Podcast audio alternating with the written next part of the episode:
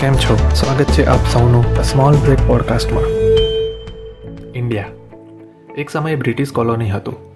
ત્યારથી British financial યરની જેમ જ ઇન્ડિયામાં પણ એપ્રિલથી ફાઇનાન્શિયલ યર સ્ટાર્ટ થાય છે. ઇન્ડિયા સિવાય હોંગકોંગ અને કેનેડા જેવી કન્ટ્રીઝમાં પણ બ્રિટિશ હકુમતના સમયથી એપ્રિલથી ફાઇનાન્શિયલ યર સ્ટાર્ટ થાય છે. ઇન્ડિયાના ઇન્ડિપેન્ડન્ટ થયા પછી તે આ પેટર્ન ચેન્જ કરી શકતું હતું.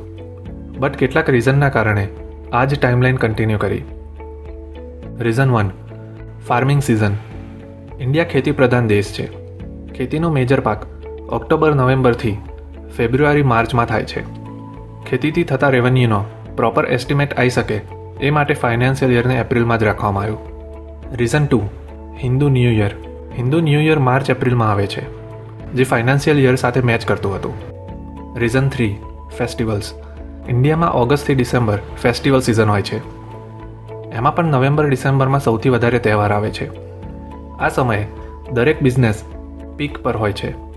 આ ટાઈમમાં બિઝનેસ મેનેજ કરવું અને એકાઉન્ટિંગ કરી રિટર્ન ફાઇલ કરવું પોસિબલ થતું નથી.